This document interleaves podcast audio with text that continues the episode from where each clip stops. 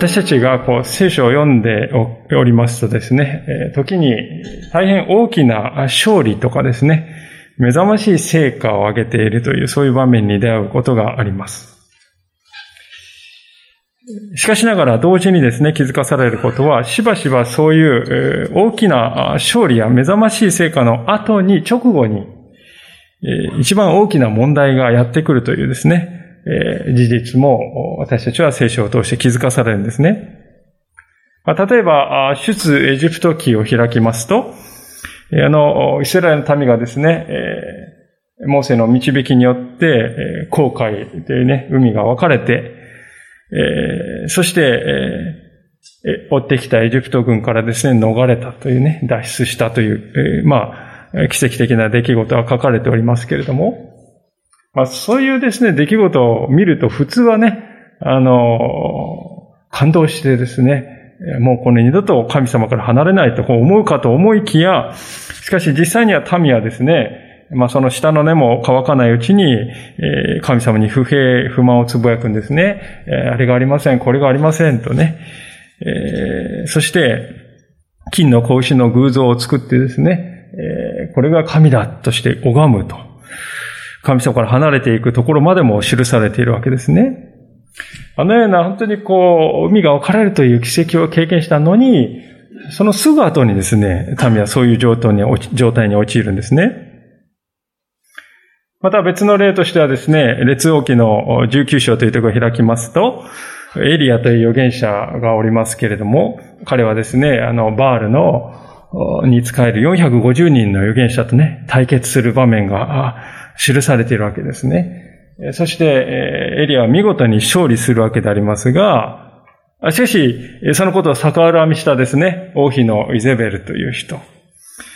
えー、明日までにですね、あなたの命をですね、亡き者にしてやると、こういう言われたや否やですね、まあ、エリアは、うさぎのようにこう逃げ惑う、逃げ惑うわけですね。そしてもう私を死なせてくださいとまでね、神様に言うような、そこまで落ち込んでしまう姿っていうね、記されているわけですね。ですから、うまくいっているように思える時ほどですね、注意が必要であるということを聖書は語っているわけであります。ただまあ同時にそのような問題が起こるということは、これは決して稀なことではなくて、それが人の常でもあるのだと。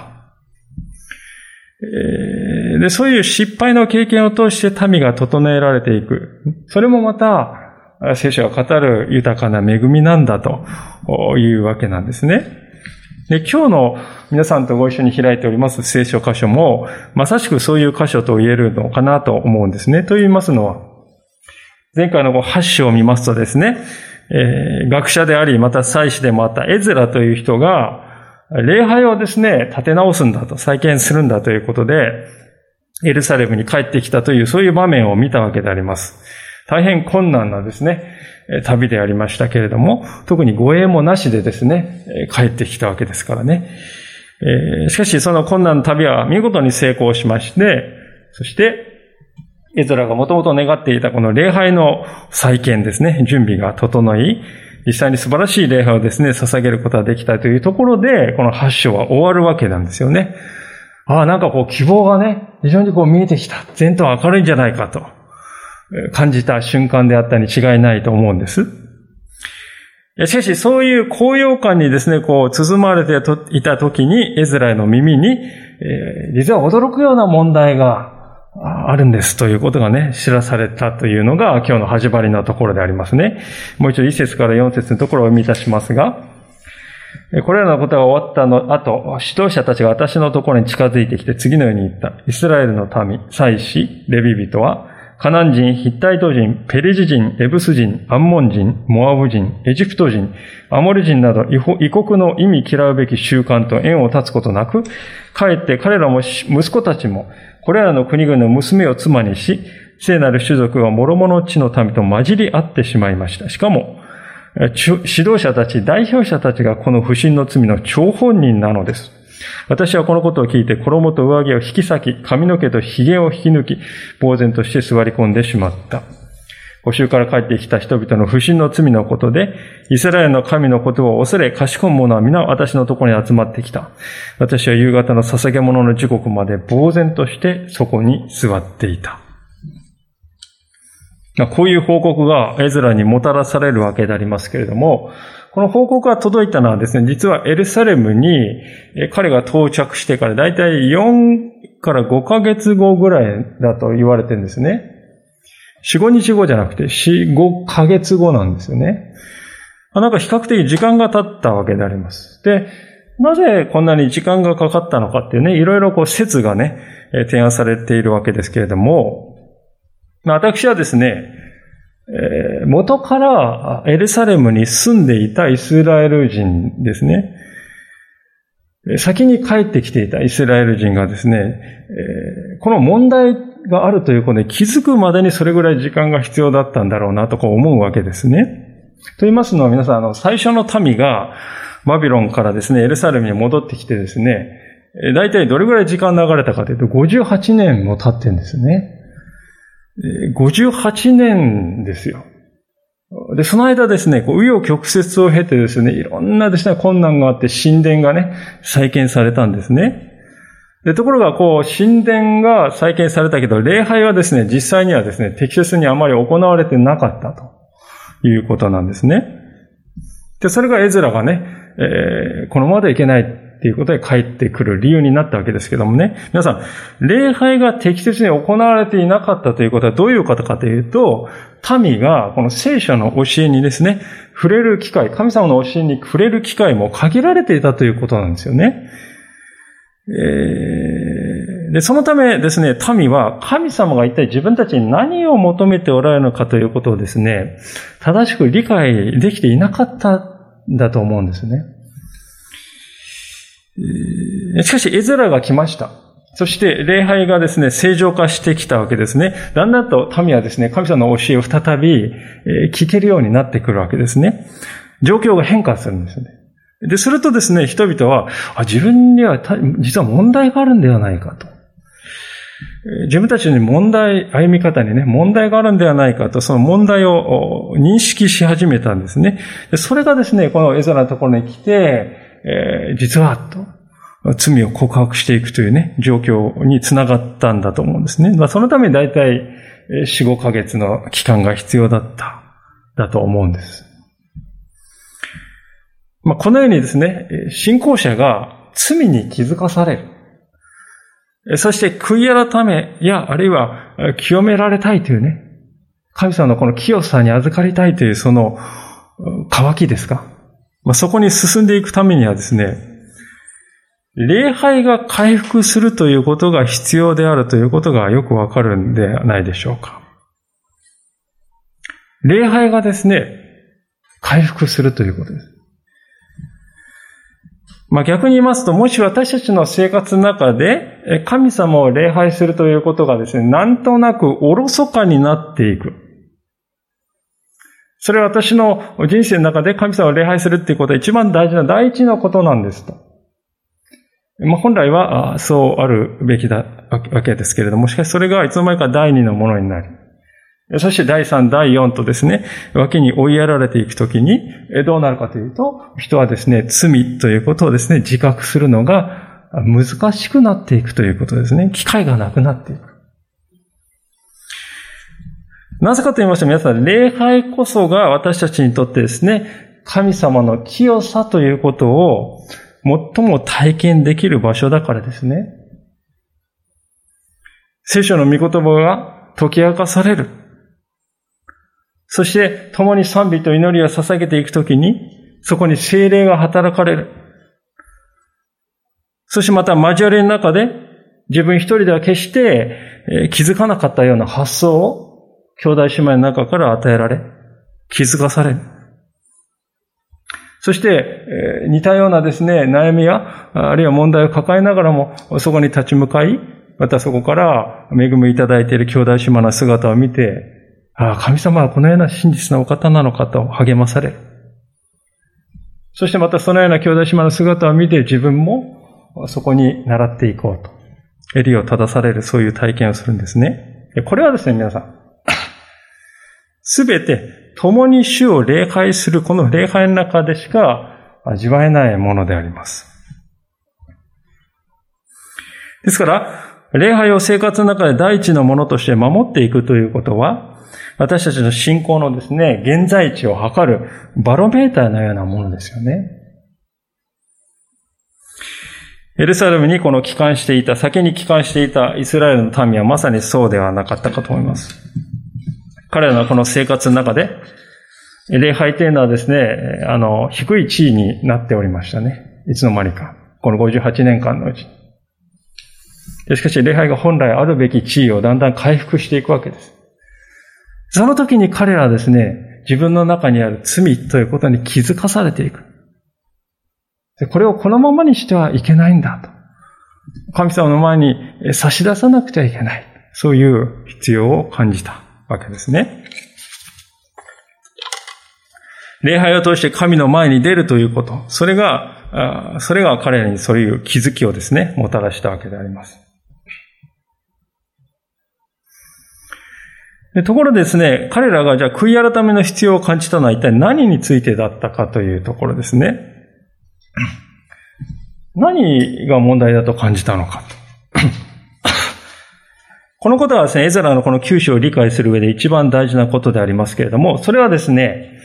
まあ、カナン人とかですね、いろいろな、あの、移民族は書かれてますが、まあ、そういうカナン人に代表されるエルサレム周辺の移民族と結婚関係を結んだということですね。でそれがエザラに衝撃を与えたわけであります。三節三節を見ますとですね、エゼラは衣をこうビリビリと引き裂いてね、外側の衣も下着もですね、ビリビリとこう引き裂いて、そして髭や髪の毛もですね、ブチッとこう引き抜いている。そして座り込んだっていうね、ちょっと異様な姿でありますけれども、これはあの、イスラエルにおいてはですね、恥を表す行為なんですね。恥ずかしい状態だ自分はと。あるいはまあ、ね、喪に服するっていうね、もう死んだも同然なんです。そういう喪に服している姿はですね、意味しておりました。まあ、衣服をですね、こう裂くとですね、こう裸がね、見えるわけであります。自分からですね、自分をそういう状態にするということは、私はそういう恥を今感じてます恥を背負ってます。そういう意味があるわけですね。また当時ですね、服っていうのは今でこそね、えー、お店で安く買えますけど、当時服っていうのも非常に貴重なものでありました。財産ですよね、服っていうのは。それをこうビリビリと引き裂くということはね、そこまでするほど私は悲しみを感じているという、そういう現れでもありました。で、皆さん、民のですね、リーダーであるエズラが人々が見ている目の前でですね、そういうことをですね、行ったわけでありますね。祭司である。そしてリーダーでもあるエズラのそういう姿を見て、民はですね、こう、衝撃を受けたと思うんですね。ああそれ、その姿を見てですね、民は、悔い改めに進んでいくきっかけとなったわけであります。このエズラの姿を見るときに教えられることがありますけれども、それはですね、私たち信仰者が罪を悲しむというそのお姿が持っているですね、力であります。しばしば私たちは、えー、どうでしょうか罪を犯したり、あるいは人の罪を見たときに、まあ仕方ないよね。まあみんなやっているじゃん、お金少なかれ。やっていることだと。まあ、そのように考えてですね、罪をこの正当化してみたり、なんとなくうやむやに扱うというね、そういうことをしてしまうのではないでしょうか。私たちは信仰者として罪を見るときに、良心がうずくわけです。うずきを感じるわけです。しかしそのうずきをそのまま放置してしまう。しかしもし私たちがそのようにするとですね、どうなるかっていうと、周りの人々は神様が罪というものをどのように見ておられるかということをね、知る機会を失ってしまうわけですよね。主は罪というものを悲しみ嘆いておられるということ。主は罪というものをこの人間性の本質に関わる問題だとこう考えておられるんだ。それは決して曖昧な、うやむやなことではなく、人が人であるというそこの本質に関わることなんだと。罪というのは。神様はそのように思っておられるというね、聖書の大切な原則を知る機会をですね、失ってしまうんですね、周りの人たちは。私たちは罪ということをですね、えー、軽々しく扱うとですね。ですから、私たち信仰者が罪を嘆いている姿には意味があるわけであります。罪を嘆くということは、私たちが何者であるのかということを一番ですね、はっきり示す瞬間なんですね。言い換えれば、キリスト者という人たちは、罪を犯せばそれを嘆く人たちなんだということですよね。罪を見てそれに嘆きを覚える人たちなわけですね。まあ、しかしながら同時にですね、この現代的な私たちのこの感覚からしますとね、このいわゆる異民族と結婚するということはなぜこんなに大きな問題になるのか。ちょっと理解しがたいとね。そう感じるかもしれませんよね。で、聖書をね、読んでいくと、これちょっとね、これ、外国人を差別してるんじゃないですか、これってね。えー、ちょっとこう、いわゆる人種差別なんじゃないですか、これはっていうね。そういうふうに感じるかもしれませんけれども、もし私たちはそういうですね、現代的感覚っていうのを読み込んで聖書を読むとですね、何もこう学べなくなるわけですね。えー、ここではそういうことを言っているわけではありませんで、えー、それはですね、一節の最後を見るとですね、えー、なんて書いてあるかというと、異国の意味嫌うべき習慣と縁を断つことなくと書いてますよね。ですから、この外国の女性たちと結婚したイスラエルの男性たちはですね、こういわゆる異教的な習慣に何にも疑問を感じることなく、むしろそれを一緒に実践してしまっていたということがね、わかるわけであります。つまり、イスラエルの神ヤハウェも礼拝するんだけれども、同時に、えー、地元の神である、このバールの神をも拝む。エルサレムの神殿で礼拝しに行くんだけれども、しかし家に帰ると妻が拝んでいるアシェラ像にも手を合わせてですね、一緒に礼拝しているという。そういう状況ですね、であるにもかかわらず、そこに疑問を感じないというね、そういう状況になっていたということなんですよね。つまり、外国人と結婚したそれ自体が問題になっているのではなくてですね、その彼らがやめようとしなかった異教的な習慣をですね、そのまま取り込んでしまっているということが問題視されているわけです。で、その証拠にですね、聖書を私たちが注意深く読んでいきますと、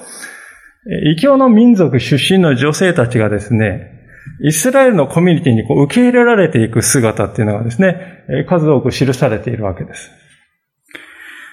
例えばあのですね、ヨセフの妻は誰であったかというと、エジプトのですね、神官の娘のですね、アセナテという人でありました。それだけでなく、モーセの妻、チッポラという人もですね、ミディアン人の女性でありましたね。あのモーセの妻は外国人になったんですよ。さらにあのルツですね。彼女はモアブ人の女性でありますね。このルツはですね、イエス様の系図にも登場するような、本当に、その信仰によって知られている人でありますけれども、しかし今挙げたですね、女性たちに共通していることはですね、彼らがイスラエルの神主に対する信仰をはっきりと持っていたということでありますね。そういう人とであれば何ら問題はない。むしろ大いに受け入れられているわけですね。しかし、ここで登場している、このエズラ9章で登場している異教徒の妻たちは、そのような意志は何も持たないわけですね。逆に、夫であるですね、イスラエル人の方ですね、一緒にやりましょうよと自分の方に引き込んでいくというですね、そういうあり方でした。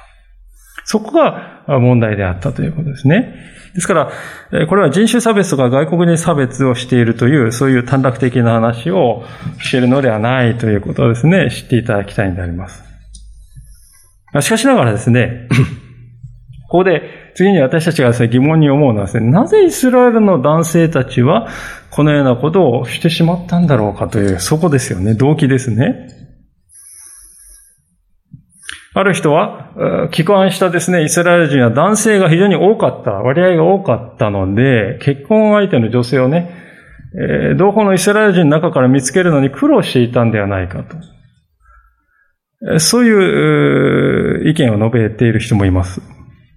あるいはまた、帰ってきたね、イスラエル人は貧しかったので、地元のですね、名士であるね、資産家であるこのカナン人の女性と結婚することで、まあ、言うなれば逆玉の腰というかね、そういう機会を,、ね、を狙ったんではないかという、そういう動機もあったんではないかとも言われております。まあ、あ具体的にどうであったかね、えー、ということは、まあ、あの、えー、はっきりとはわからないわけですけれども、しかし、は、あの、よくはっきりわかることはですね、このイスラエルの男性たちに非常に重要な、重大な問題があったということでありますが、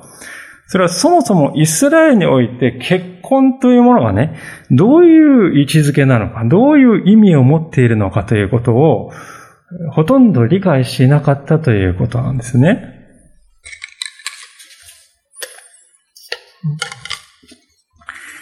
どういうことかと申しますとですね、イスラエルにおける結婚というのはですね、ただ単に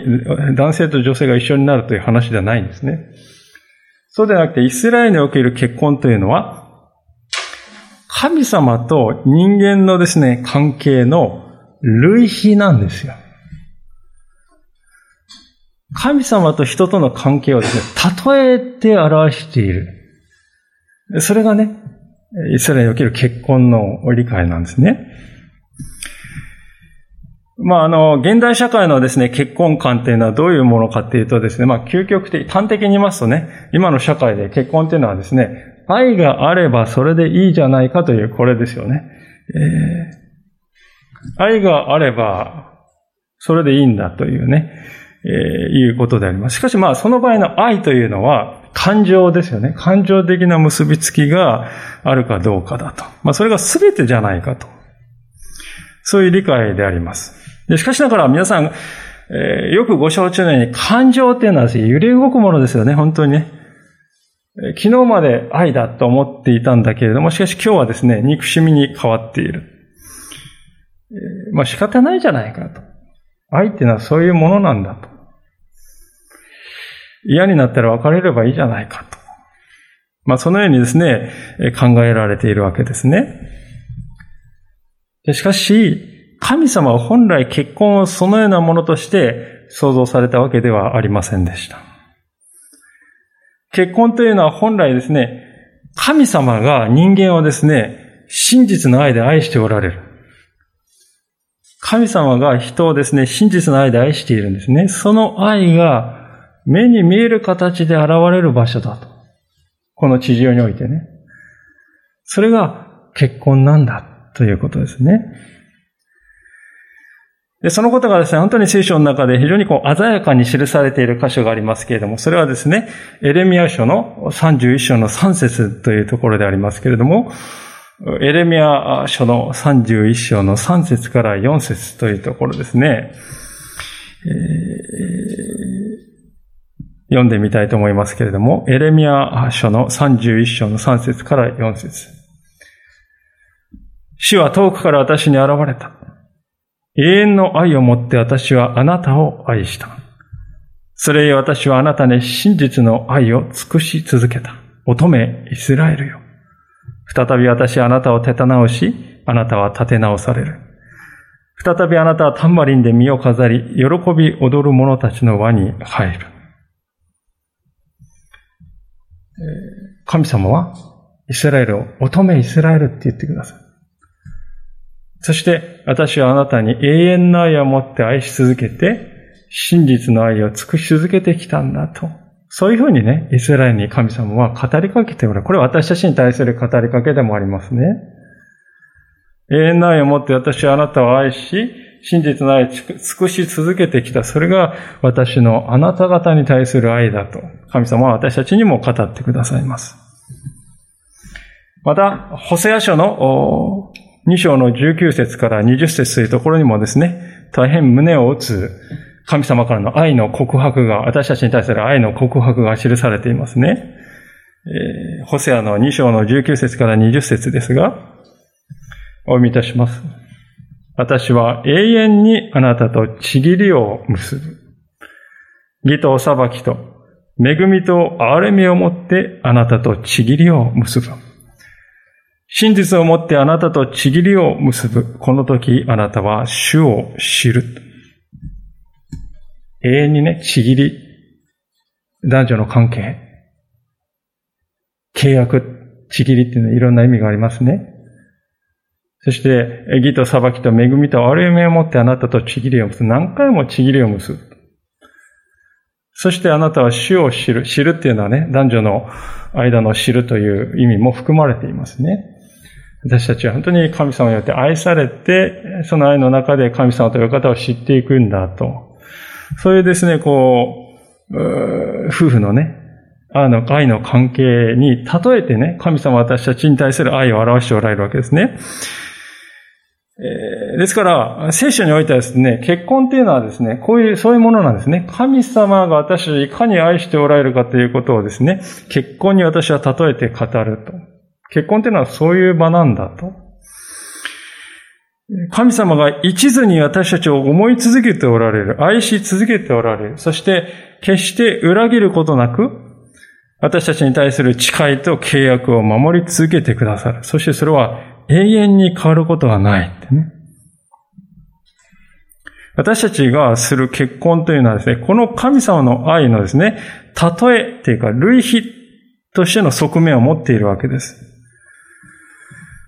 ですから、私たちはですね、この地上における与えられているパートナーに対してどこまでも誠実であり続けるということが求められるわけですね。それは神様が私たちをそういうふうにね、してくださっているから。だから私も自分のですね、相手にそのように誠実であり続けるのだと。また、神様は私たちはですね、永遠の愛でですね、真実を持って愛しすぎておられるから、私も自分に与えられている相手を愛し続けていくのだと。で、私たちのですね、そういう結婚関係が本当にそのようなものとして理解されて、そして二人が二人ともね、そのように理解しているならば、私たちはですね、あ神様の愛もな、私たちはこの二人の間の関係よりもさらに上回るものなんだなって思えるとね、喜びが溢れてくるんじゃないですか。まあもちろん、私たちは罪ある弱いも存在でありますから、過ちを犯しますよ、犯してきました。今なお問題を抱えているものでありますね。神様はそのことを百もご承知でありますよ。神様はね、私たちが本当に理想的な配偶者だったら愛してやるぞとは言わないんですね。私たちの本当に掛け合い弱さをね、足りなさを重々ご承知でありながらも、しかし私はあなたを見捨てない。私はあなたに真実であり続けるって自分から宣言してくださって。で私たちはこういう種の真実さを見てね、慰められますね。ああ、私はこんなに足りないものなのに主は真実であり続けてくださるのか、そう励まされて、そして癒されて、立ち上がる力を得ていきます。そして自分自身の結婚生活はもしや今は理想と程遠いかもしれないし、足りないかもしれないけれども、でも、主がそのように私を愛してくださったのなら、その愛に少しでも近づけるように、少しでも近い愛で与えられている配偶者を愛していこうと祈り、願い、実際に行動していくということです。それが聖書において結婚というものが持っている意味なんですよね。かがでしょうか、皆さん。この世の中で一般的にこの結婚がね、とはこういうものだと言われているその姿とはね、聖書のその結婚の理解っていうのは根本のところから違っているということがよく理解できたのではないでしょうか。で、そのことをですね、理解できますとね、エズラがどうしてこんなにですね、激しい動揺を見せたのかということが、理解できるようになっていくんではないかと思うんですね。まあ、端的に言いますと、エズラの嘆きというのはですね、イスラエルの民は、自分の結婚相手である神様を常に裏切り続けてきたというですね、こと。そしてそればかりか、今新たに裏切ろうとしているというね、そういう嘆きを彼は持っているということなんですね。えー、5節から9節のところをお見いたしますけれども、夕方の捧げ物の時刻になって打ちのめされていた私は立ち上がり、衣と上着を引き裂いたまま、ひざまずき、自分の神、主に向かって手を伸び広げてこう言った。私の神を、私は恥じています。私の神を私はあなたに向かって顔を上げることを恥ずかしく思います。私たちの戸が増し、私たちの頭より高くなり、私たちの財貨は大きく天にまで達したからです。私たちの先祖の時代から今日まで私たちは大きな財貨の中にありました。私たちのその咎のため、私たちや私たちの王、祭司たちは、諸国の王たちの手に渡され、剣にかけられ、捕虜にされ、かすめ奪われ、面目を失って今日ある通りです。しかし今、しばらくの間、私たちの神主は、その憐れみによって、私たちに逃れのものを残し、私たちのためにご自分の聖なるところに一本の杭を与えてくださいました。これは、私たちの神が私たちの目を明るくし、奴隷の身の私たちを少しでも生き延びさせてくださるためでした。事実、私たちは奴隷です。しかし私たちの神はこの奴隷の身の私たちを見捨てることなく、かえってペルシアの王たちによって恵みを施し、私たちを生かして、私たちの神の宮を建て直させ、その廃墟を元元に戻し、ユダとエルサレムに石垣をくださいました。打ちのみされた姿で夕方でね、夕方まで人々の前で座っていたエゼラですけれども、ひざまずいて手をですね、こう上げて、上を見上げて、祈り始めたわけですね。で、その祈りはですね、基本的に何を言ってるかというと、二つの対照的なことを語っておりますね。それは一つは、自分たちイスラエルの民は基本的に主をね、裏切り続けてきているという。裏切り裏切りを重ねてきた自分たちだと。それが一つ。で、もう一つはね、にもかかわらず主の憐れみと真実は尽きなかった。尽き果てなかったんだと。実際ね、私たちが旧約聖書を読んでいくときにそれはですね、はっきりわかることですよね。さき先ほど申し上げました、エジプトからですね、本当に海が分かれて脱出したあの時もですね、ありえない方法で救われているわけであります。にもかかわらず、水や食料が十分にないと見るやですね、不平と不満をつぶやき始めた。そしてイスラエルの民はですね、こう言ったんですよ、あろうことかね、皆さん。神はな、私たちをこの荒野で死なせるためにわざわざ連れ出したんだよ。そこまで言い出し、言ったんですよ、イスラエルのために。殺すために私たちをね、エジプトから連れ出してこんな荒野に投げ込んだんだと。そこまで言ったんです。救おうとする神様に対するひどい侮辱ですよね。それでも神様は彼らをお見せにはならず、忍耐を持ってその荒野を導いて、そして今あるカナンの地に入れてくださった。まあそれが約500年前。しかしその民はですね、今度はカナンの神々に心を寄せるようになるんですよね。まあ言ってみれば浮気であります。そんな彼らにですね、えー、預言者がですね、使わされて、このままではいけないよと。このままでは国が滅びてしまうよと、幾度も警告を与えるんですけれども、イスラエルの民はですね、自分たちは選びの民なんだからそんなことは起こるはずがないんだと言ってですね、預言者たちを迫害し続けたわけですよね。それが預言書に書かれています。ついにしかし預言者たちが言った通りにアッシリアとバビロンがやってきて、えー、イスラエルが占領されて、歴史の中から姿を消した。それでも主の憐れみは絶えなかった。逃れ、残された者がいて、逃れの者がいて、一本の杭が立てられて、ペルシアの王が立てられて、そして彼らは再びエルサレムのうちに帰っていくんですね。異教徒であるペルシャの王がですね、そのために計らってくれて、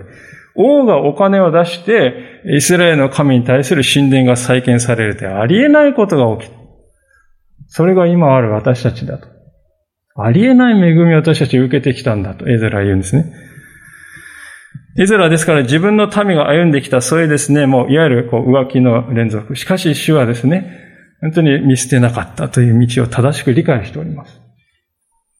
で、そういうですね、え、もう、誠実と程遠いような民が滅びなかったのは、ただただ主の憐れみと主の恵みにより以外に考えられない私はとこう言うんですよね。いかに同行した恵みであるかってね。夫婦関係に置き換えるとそれは理解できるでしょう。もし配偶者が自分を裏切った、そのことを知ったなら、私たちはですね、一度までは許せるかもしれません。それも全員ではないと思いますけど、しかし二度裏切りをした相手を許せるという人はほとんどいないのではないか。まして三度四度と同じことを繰り返すならば、もう愛想がつきました。そんな相手に誠実を尽くすのは馬鹿げています。忠実で、そんな相手に忠実である、その方がおかしいですよと誰もが言うでしょうね。イスラエルはまさにそういうふうに歩んできたんだと。エゼラは言ってます。私たちは。正直にその現実を認めているのであります。しかし私たちはこれは口で言うほど簡単ではないことを知っておりますね。例えばまあ、日本では戦争責任ということでありますけれども、まあその戦争責任一つをとっても、なかなかこう認めたくないという人が多くいますね。自虐士官という言葉もよく言われます。先祖が犯してきたそういう罪をね、えー、見るそれを何か言うってことは自分を虐げることに等しいのだと、こういうわけでありますね。でも、私は思うんですよ。エズラがですね、言っている言葉を見ると、もうこれはですね、自虐そのものです。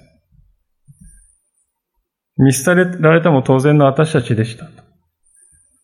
言ってるんですね、彼は。それでもエズラがここまで罪を率直に告白できたのはですね、なぜかっていうと、そんな民でも、憐れんでくださる主がおられるから。その主に対して彼は信頼しているからですね。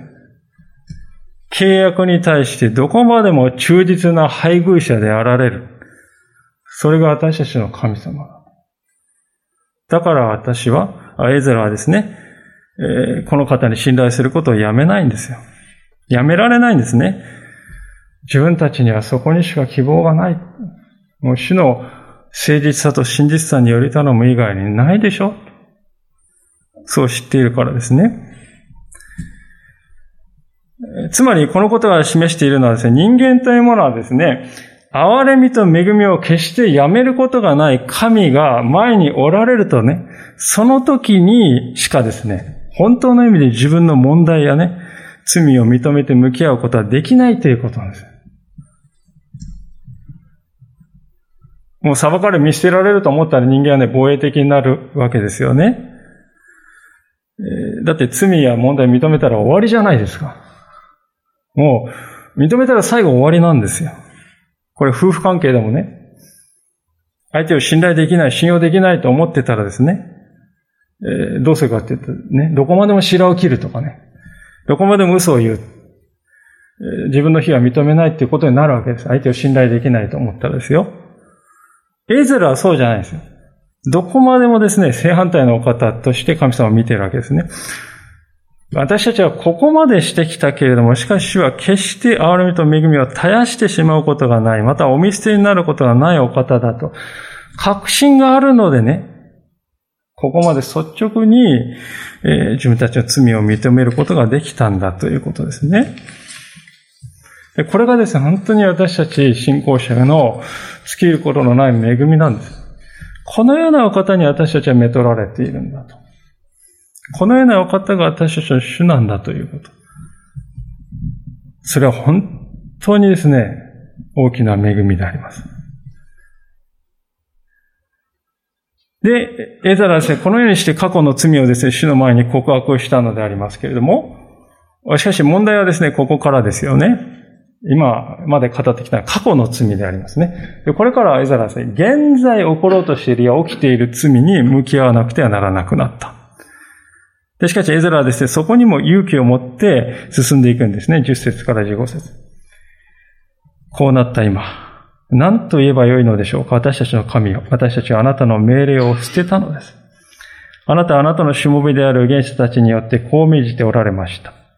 あなたが入っていって所有しようとしている地は、異国の汚れで、汚れた地。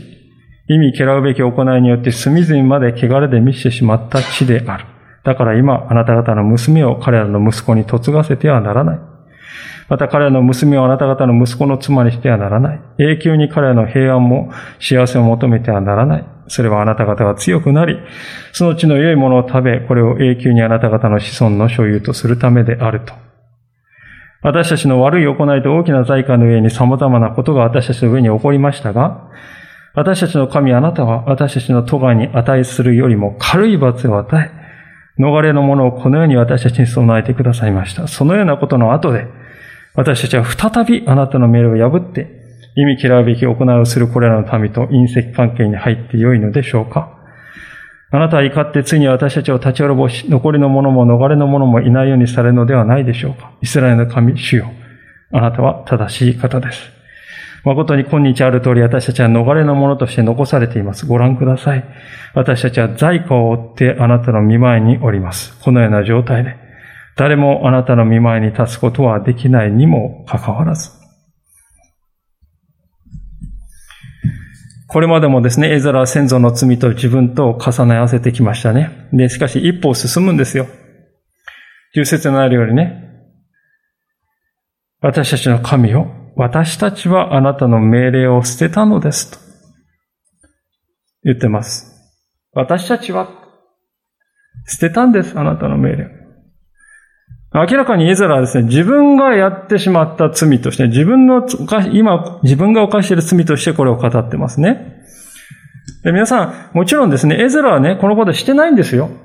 エゼラは異教の神々を拝む女性と結婚はしてはいないんです。ですから彼は潔白なんですよ。彼自身は。にもかかわらず彼は私たちはと言うんですね。まるで自分も罪を犯した一人であるかのように祈るんですね。なぜエドラはこのような言い方をしたのかとね。あ、しょうがない。連帯責任でしょうと。そのように罪を理解しているわけではありませんね。軍隊などではですね、連帯責任ね。集団の一人が違反するとね、もやら全員連帯責任だっていうことね、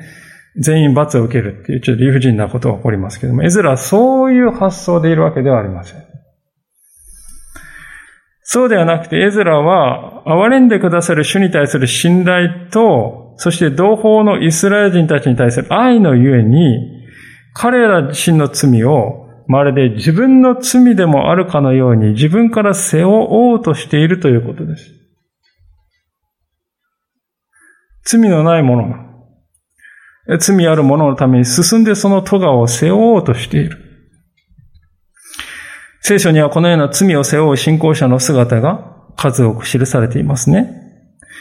例えばイスラエルよりちょっと前の時代を生きたあのダニエルという人はですね、こういう祈りを神様に捧げております。ダニエル書の9章の10節から11節です。私たちは、私たちの神主の御声に聞き従わず、しもべである預言者たちによって神が私たちにくださった見教えにも従って歩むことをしませんでした。イスラエルは皆あなたの立法を犯して離れ去り、御声に聞き従いませんでした。そのため、神のしもべモースの立法に書かれている呪いの誓いが私たちの上に降りかかりました。私たちが神の前に罪あるものであったからです。ダニエル一貫して私たちが、私たちがと言います。ダニエル自身はね、ご承知のように主に対してどこまでも忠実な人でした。しかしね、彼は私は無関係であんたたちがやったことでしょうとは言わなかったんですよ。むしろ彼は自分から進んで同胞のために罪を背負おうとしたわけです。皆さん、そのような罪を背負背負うお方の究極がイエス・キリストではないでしょうか。主は罪のないお方でありました。罪を背負うどころか、むしろ罪を裁く側のお方であります。ところがその方が、私たちの罪を自ら背負ってくださった。イエス様は言おうと思えばね、これは全部あなた方の罪でしょ。私には関係がないから。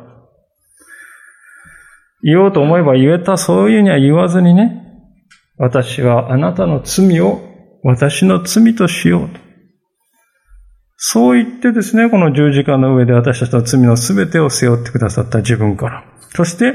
ご自分の命によって私たちの罪をあがなうというあがないを完全に成し遂げられたわけであります。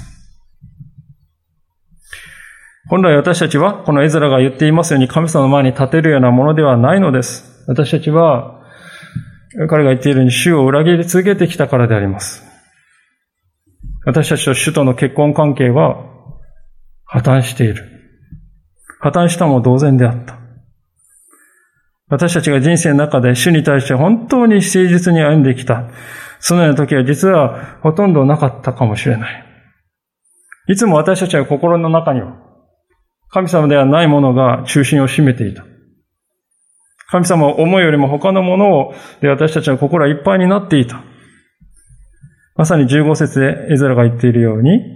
ご覧ください。私たちは在家を追ってあなたの見舞いにおります。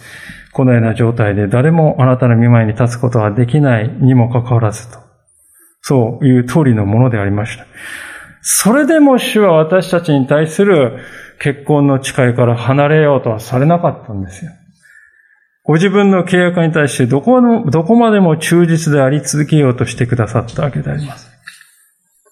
ある解説がそれを次のように述べていますね。神はいかなる理由があっても約束が執行することを許すのではなく、それを避けるために、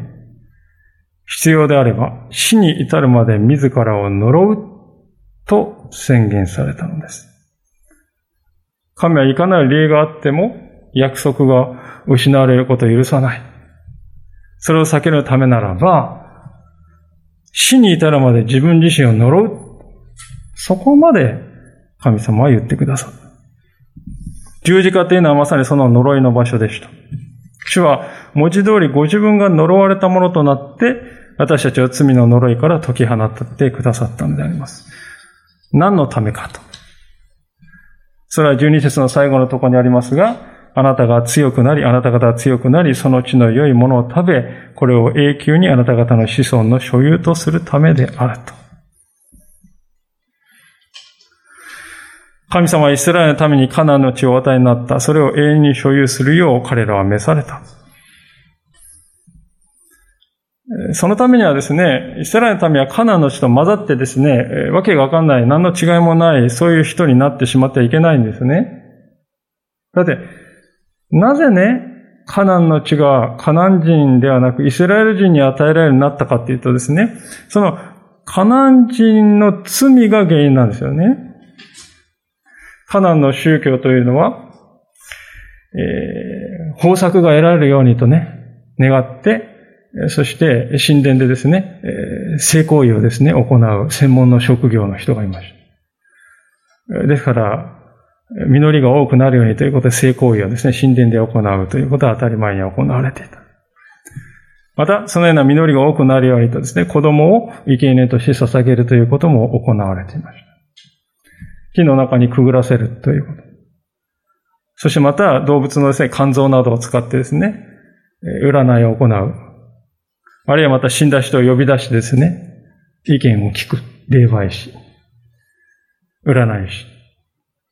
まあ、そのようなですね、えー、ものが、こう、カナンの地では、当然ということで満ちていたのでで。そういう人たちとあなた方が混ざり合ってしまったらね、わけがわかんない区別がない、もうほとんど同じではないかとなってしまったら、どうなりますか？そしたらイスラエルの人たちもまた退けられることになるでしょう。ですから混ざり合わないということはですね、本当に神のためにとって大事なことです。私たちにとってもこれはですね、同じなんですね。聖書はですね、やがて私たちに新しい点と新しい地が与えられるとこう約束しております。で、それはですね、あの、今のいわゆる土地としてのイスラエルということを超えてるわけですね、もうね。新しい点と新しい地ですから。新しい本当の約束の地であります。